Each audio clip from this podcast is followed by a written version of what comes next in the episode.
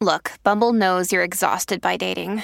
All the must not take yourself too seriously and 6 1 since that matters. And what do I even say other than hey? well, that's why they're introducing an all new Bumble with exciting features to make compatibility easier, starting the chat better, and dating safer.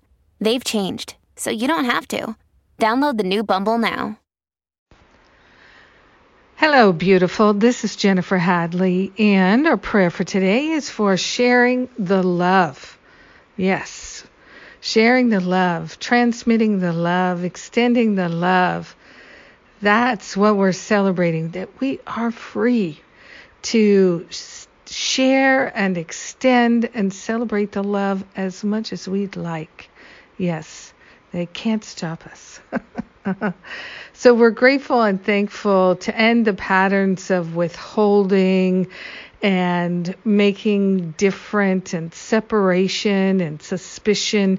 We are grateful to partner up with that higher Holy Spirit self and declare ourselves so willing, so available, so open to the love, the light, and extending it to all our brothers and sisters. We are grateful and thankful to share the love to bring love to every conversation, to every activity, to every email, every text message, every moment, standing in line at the store, at the bank, driving in traffic, extending the love, sharing the love, imbuing every meal that we prepare, every beverage with love, sharing the love. The love vibration is high and strong and palpable, and we're it. We are going back to the default settings of great givers and receivers of love, perfectly giving and receiving love every day, all day long. This is our mission. We have accepted it, and we are grateful and thankful to walk in the world uplifted, inspired, available for the love and the transformation that love's bringing us. We are grateful and thankful to fully allow and accept this love as our true identity grateful and thankful to allow ourselves to see in our brothers and sisters their love and their perfection. We are grateful and thankful to open ourselves to new understanding of sharing being and broadcasting love. We are the Love Lighthouse.